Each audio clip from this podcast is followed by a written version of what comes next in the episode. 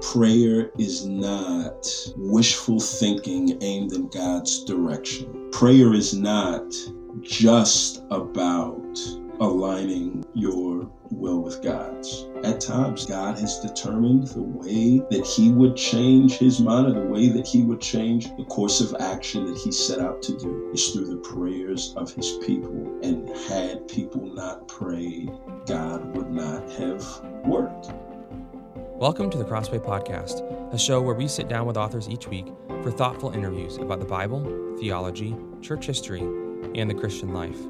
I'm Matt Tully, and today I'm talking with John Onwuchekwa. John serves as pastor of Cornerstone Church in Atlanta, Georgia, and a council member of the Gospel Coalition. He's also the author of Prayer How Praying Together Shapes the Church with Crossway. Today, John and I discuss what it means to have a real relationship with God through prayer.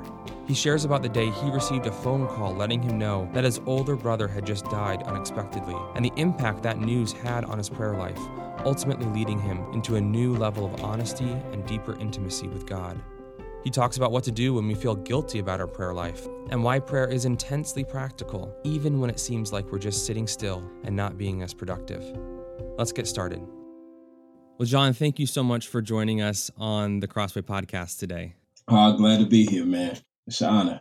So, a few years back, just before you planted your church, uh, something pretty dramatic happened in your life. Uh, what what was that? Yeah, um, man, it was six weeks before our church started, and I was at a conference, and I got a phone call that my older brother died suddenly, 32 years old, in good health, some of the best. Yeah, he, he was in the best shape of his life. And just kind of one minute he was here and the next he was gone. And that news just was unexpected and it totally wrecked me. Do you remember like your initial thoughts about God upon hearing that and kind of trying to work through what had just happened? Not to be sacrilegious, but it's like in the moment, God wasn't kind of in the picture of my mind, right? It was like I had my mom and like me, and then you know his wife, you know, hmm. CJ and the kids, and just life. And all right, now I've got to call my parents, my brothers and sisters, and so it was yeah, just kind of all of that stuff. But but in the days and the months to like come, all the things that I thought that I knew and believed were just kind of questioned and hmm. it, it, was all thrown upside down. You know, the best way I can describe it is C.S. Lewis writes about, you know, the death of his wife. And one of the things that he talks about is what one thing that death does to us is it um, takes the temple that we think uh, is our faith, and it shows us that our faith, really at any point in time, is nothing more than a house of cards, right? It just crumbled. So that's kind of what I saw, what I felt like this strong faith that I thought that I had, this faith that I thought that I was ready to impart to a bunch of people that uh, we were getting ready to start this church with. I just felt it all, yeah, crumble. Was there a was there a time when you felt like walking away from the church plant and, and pastoral ministry even as a whole? I don't know. Like there was a time just where I just felt like, well, yeah, I mean, daily, it wasn't like I had like thoughts about, all right, what do I do about the like church? It was just getting up each morning and just like, I don't want to get up, right? So it's like a man, I want to stay in bed, but no, it's like, man, I don't want to get up out of bed, but then it's like, but I don't want to stay in bed either, mm. right? Mm. So you know, I don't want to like face the world, but man, whenever I turn my face down towards the pillow, you know, I just think of him and I see him, and so it was just kind of this perpetual discontentment wherever I was, and I just felt like I wanted to get away just from life. Mm. Yeah. Yeah, in your book, you write that pain felt like a truth serum that forced me to confess all of my unworthy thoughts of, God. And at one point, you actually called him a liar. Uh, as you think back on that time of your life and, and that, I, mean, I can't imagine how painful that season must have been. What do you think about how you were thinking about God and how you were relating to God? it's twofold. Like the ways that I thought about him were erroneous, right? False, wrong, right? The fact that I thought that he lied, that he uh, that I felt that he didn't care about me, that he wasn't good like he said he was, that he was like cruel, right? Those things were false in the way that I thought was wrong. But I felt like the way that I related to him couldn't have been more right because it was like all of those those doubts that I had about God, though they were doubts, they um, kind of laid the groundwork for me to have a consistency of dialogue with him that I didn't have prior to, right? So the thoughts that I thought were wrong and the relationship was filled with, you know, accusations and frustrations and angry words, but it was a relationship that was filled with words, right? So it there was a relationship I think that was being cultivated where prior to um, though I think the thoughts that I had of him were right, or at least right in my estimation, the relationship was filled with silence. There just weren't many um, words. And so, on one standpoint, it's, uh, yeah, you know, I kind of look back not on the sequence of events, what brought that time about, but I do look back on that time. I think, like we all do, uh, we look back on some hard times where we get close to God with with a little bit of fondness in that even though the feelings and the thoughts are wrong, hmm. there's a peace that comes with, oh, I'm relating to God and He's relating back. I got a better sense of what we mean when we say things like, you know, Christianity is not a religion, it's a relationship. That hmm. there was lots of relating that went on. Hmm. Yeah, that's so interesting. The, the way that distinction between you know acknowledging that some of your thoughts about God and your accusations against God were not right. So it's not just right. about being. Eh, it's not like we can do no wrong in our prayers, uh, but right. there is a sense in which you were being more honest and more, yeah, truly thinking of God in terms of a relationship than maybe you had before. Is that is that what you're saying? Yeah, yeah, yeah, yeah, yeah. Why do you think it is that we can, all of us, I'm sure, resonate with what you're saying? Um, but wh- why do you think it is that it can be so hard for us to, when we approach God in prayer, to approach Him like a real person, like a real person who's listening to us and cares about us and has his own thoughts about things that are going on in our lives? Why is that such a hard thing for us to do in everyday life? So I think for most of us, and I would guess, I guess most of the people that would listen or have access you know, to podcasts and all this stuff, uh, we like our everyday lives are relatively comfortable, right? Mm-hmm. And prosperity just has a way like prosperity is like an anesthesia like it it, it just kind of numbs us to the reality of the broken world that we live in and that one day you know the brokenness of the world is gonna like break in to our lives and it's gonna break us and um, so i don't think we use our everyday lives to prepare for those points. We kind of use our everyday lives and all right as long as things are fine all right that's good we may thank god for the fact that things are fine but the prosperity kind of just leads us to, oh, all right, now I can go about my business of trying to either enjoy my life or make the life that I have better. Mm. And and when those are our north stars, I think, yeah, there's very little time for a God or a king that um, yeah, wants to direct the course of our lives. And when we think that we're we're already sure the destination that we want to head, then it's just that when life is good, we just really feel like we don't have any need mm. for God. And I think, yeah, that's the no, that's the thing that God warns Israel about in Deuteronomy, right? Hey, hey, hey, y'all, when things go well, like, don't forget me. Mm. Um, yeah, and I think that we tend to forget him, and he often has to use tragedy to like wake us up out of that numbness. Mm. That's so good. When it comes to prayer, uh, I think it's safe to say that one of the first things that many of us feel is you know, maybe it's like the first thought that comes into our minds when we think of prayer is I'm not praying enough, right? We, yeah. we feel this like persistent, almost like a low grade guilt. I just wanted yeah. to, to know, like, do you struggle with that at all? Do you feel that in your own life?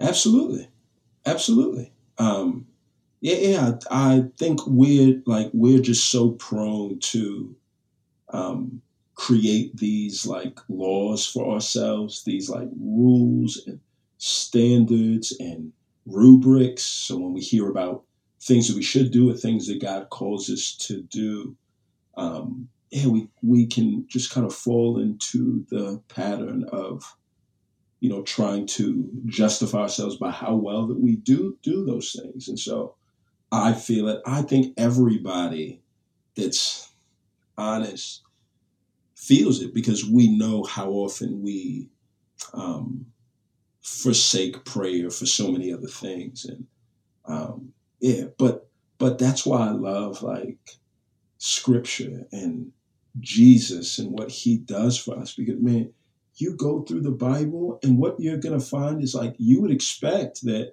for all of us that feel that way on the inside that when the bible comes to instructions about prayer it's constantly going to like guilt us and just kind of tap into that guilt and shame that we feel. But there's almost nowhere in the Bible um, where prayer is mentioned.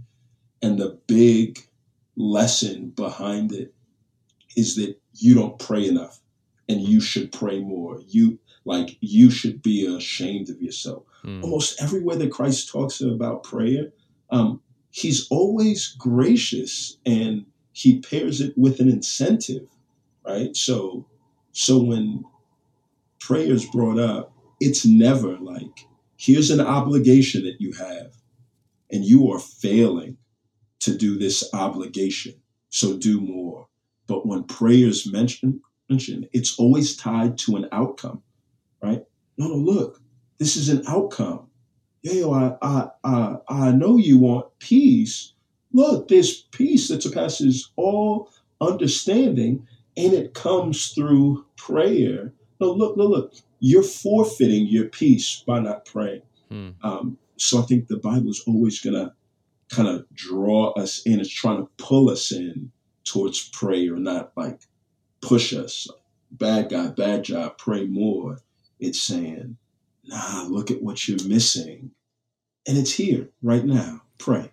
It's so interesting because I, I think about my own life and I, I've heard this from other people that I think one of the temptations to not pray is that sometimes it feels uh, like it doesn't really accomplish as much. It's not as practical as going and doing something. And uh, right. whether that's in your own personal life and trying to figure out a, a, problem in your life, or even in the context of, of a church uh, where yeah we can sometimes push aside prayer, not really spend the time, whether as a whole church or as maybe church leaders or elders.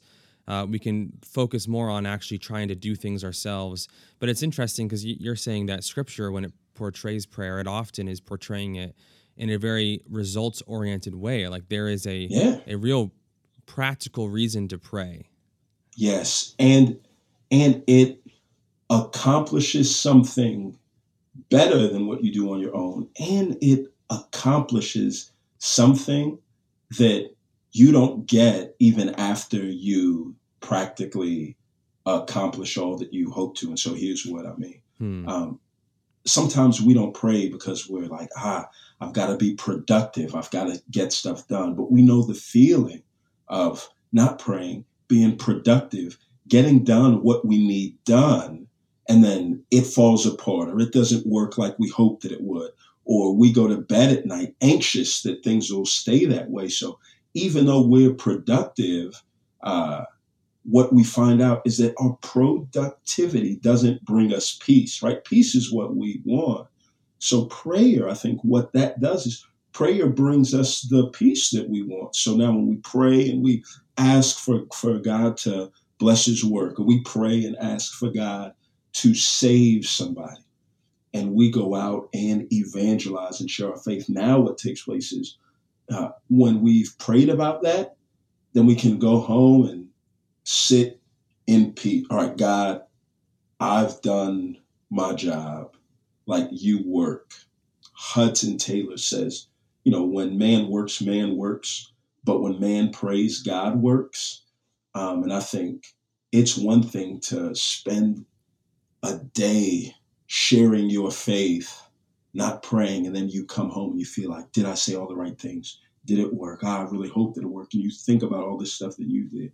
It's another thing to be involved in the same activity, but for it to be bathed in prayer. Now you come home and it's now there's yeah peace. Like oh, all right, I did what I did, and now the rest is God's. God take it. And when I feel that anxiety start to creep up, the way that I get rid of it is not by trying to go out and to work and to do more. Because the more work that I do, the more I have to worry about. But the way that I get rid of that is I say, all right, God, I've worked. I've done all that I can.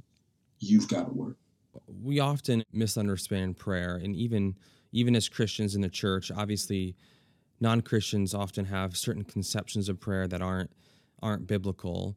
Uh, but I, I, wonder if this is a little bit more uh, fun. Complete this sentence in as many ways as you can. So the sentence would start Prayer is not blank. Prayer is not waking God up from off his throne to pay attention to what you have going on in your life. Prayer is not twisting God's arm to get him to do what you want. Prayer is not wishful thinking aimed in God's direction. Prayer is not merely therapeutically talking to a God that won't change things in order just to calm you down and to give you peace. Prayer is not just about aligning right your will with God's. Um, and that I think sometimes folks they're well intentioned, but I think they're misguided when they say things like prayer isn't about getting God to change his mind or getting God to do things. Prayer is about trying to make sure you align God's will uh, or your will with God's. And mm. I think, uh, I don't think that's completely true. I think it's half truth. Um, yeah, I, I think that if you read your Bible, you see at times that God has determined the way that He would change His mind or the way that He would change the course of action that He set out to do is through the prayers of His people. And had people not prayed, God would not have worked. So, yeah. So, one of the main things that you are trying to help help us Christians to see in your book is just the importance of prayer in the context of the local church and the the, the corporate worship even of the church. Uh, how does your church uh, prioritize prayer in terms of your kind of weekly life together as a body? What does it look like to prioritize prayer? Matt, this is uh, one thing. I mean that we are, you know, we're four years in in the life of our church, and we're I feel like now we're just starting to get how it needs to change. So I'm going to tell you all the stuff that I talked about and I wrote in the book, and then I'm going to tell you how I think a lot of that stuff may fall short and, a, a mm. shift that needs to be made. So um, there have been systematic things that we put in the life of our church, right? So on Sunday, when we come to gather to worship, uh, we spend a significant amount of time uh, probably 10 to 15 minutes sprinkled throughout our ch- church service praying. So we'll do, you know, a, a prayer of praise and adoration at the front end, right? So prayer is its own thing. It's not just a transition for the praise team to come on and off the stage. It's we start and we praise. It's just this extended meditation, praising God for being who He is. And uh, we'll sing some songs, we'll read from God's word, and then we'll have a prayer of confession where we are together confessing our sins. Somebody up front leads us, and the goal is that everybody in the church would be able to sit, pray along with them, and be able to chime in and say, Me too. Yeah. Man, I didn't have the words to pray that. I, I didn't know that was sin. I didn't know that God disliked that. But but uh, but as they hear it, they join in and say, "Me too." me too. And then as the assurance of pardon comes out and we read from God's word of 1 John 1 9, right? If we confess our sins, he's faithful and just to forgive us our sins and to cleanse us from all unrighteousness that people that are sitting in the church can say, Me too. Yo, I just confessed my sin. So this is true about me. Um, we'll take some time. And after the announcements, we'll probably have an extended time, right? It can go anywhere from five to seven minutes. And it is just this pastoral prayer or prayer of petition where we're thanking God for Him being good and we're asking Him to continue to be good in our church, in our community, in our nation, in our families, in our friendships, in our world. And we'll just pray these uh, long, big, bold prayers. And we ask God for things. So the first systematic thing that we do is whenever we gather as a church, we pray, and prayer is its own thing. Um, we also, once a month as a church, what we've done is uh, we have a prayer meeting. You know, the first Wednesday night of each month for an hour, we come in and we talk briefly about the things we want to pray about. And we spend most of the hour praying, just asking God to continue to be um, good to us. And so we just try to weave that in systematically into the life of um, our church. And for four years, I, I felt like it's been great. It's been awesome. I think folks come and they're part of the church and they'll say things like, I really loved it. This is a praying church. I love how much that we pray. Um, and just recently, I think it's hit me that um, if the only ways that kind of prayer is starting to be massaged into the life of our church is through those systematic things, then I don't know if we're as much of a praying church as I would like to be, right? I think there's a difference between things being systematic and things being systemic, right? Mm. When it's systemic, it doesn't need a formal structure. It just kind of breathes on its own. And regardless of what changes, there's still this like, um, right? There's just something that permeates the culture of our church. So structural things that we've put in place are great training wheels. They're, they're great first steps. Those are the baselines. And now we're just starting to work through, all right, how do we build on all of those baselines? So, hmm. yeah. So maybe there's someone listening who is a small group leader or they lead a, a Sunday school class or something like that. What kind of advice would you offer to that person related to leading a group in prayer together?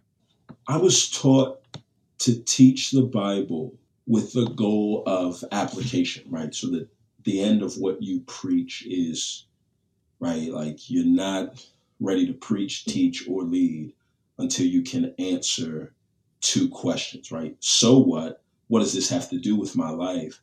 And now what? Now, what do I need to do in light of this? Um, I'm starting to labor now to just kind of have in my mind, all right, the end of my teaching, I think it does need to be application because God's word does need to be applied. But I think the end of my application, what should come at the end, is supplication. Ask God more, depend on Him greater, trust Him more to do the things that you've called Him to do. And so um, I'd say if you're leading a small group or teaching, somehow kind of there's this unwritten rule like, you know, you pray at the start, I teach for as long as you need to to do. And when you pray, then that means that you have to close things. And it's not like a like there's something powerful that can take place is if you get to a part uh, that you're trying to teach or lead through and it's tricky and it's hard or it's emotional to just say hey we're getting ready to step here let's take some time and pray that as we move on, that God would continue to guide us and you just kind of shatter the boxes that folks have confined prayer to. And now it turns into this oh, this is not just a formality, uh, but we have this full and free access to God uh, because we like frequently need to come back to Him and we're free to do that as many times as we want to, right? It's not a ticket at a carnival, right? All right, you know, you can use it one time, like continue to, yeah, use it. Yeah, it strikes me as some of the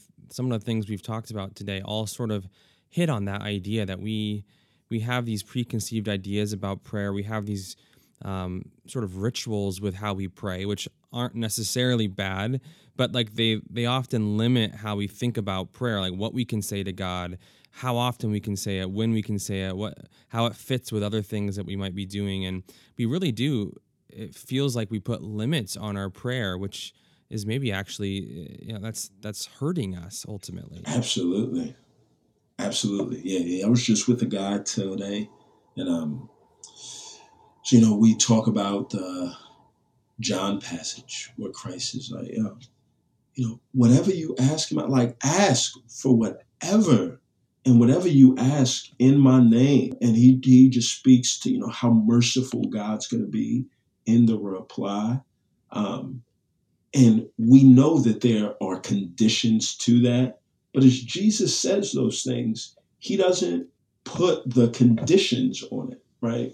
Um, and so i think there's something powerful about speaking and saying those things and coming into prayer like full stop, um, praying and asking for things, and letting the providence of God and the way that He answers those prayers uh, put the conditions on kind of what He'll do or what He won't do. And I, hmm. I think we need to to remind folks. No, listen.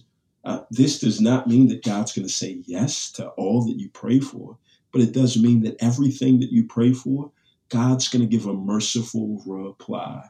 And if you knew everything that He knew, uh, and you were as good as He was, then with every answered prayer, um, you would agree with the answer.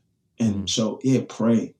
Be bold. Pray for impossible things and trust that yeah, God's going to be the one that guides these answers towards the most merciful and beneficial outcome for you, your soul, and the people that you're praying for. That's the promise. That's the incentive that he wants to use to draw us in. Well, John, thank you so much for taking some time today to, to speak with us and to share not only a little bit of your own personal story and discovery of, of a deeper experience of prayer to God, but also just how your church thinks about these issues and how you are seeking to lead them uh, in this. Yeah, thanks, Matt. That was John Onwuchekwa on prayer in the life of the Christian. For more, be sure to check out his book with Crossway, Prayer How Praying Together Shapes the Church, available online or at your local Christian bookstore. For more interviews like this, subscribe to the Crossway Podcast on Apple Podcasts, Spotify, or your favorite podcast player. If you enjoyed this episode, leave us a review, which helps us spread the word about the show. Crossway is a not for profit Christian ministry that exists solely for the purpose of proclaiming the truth of God's Word through publishing gospel centered content. Visit us today at crossway.org.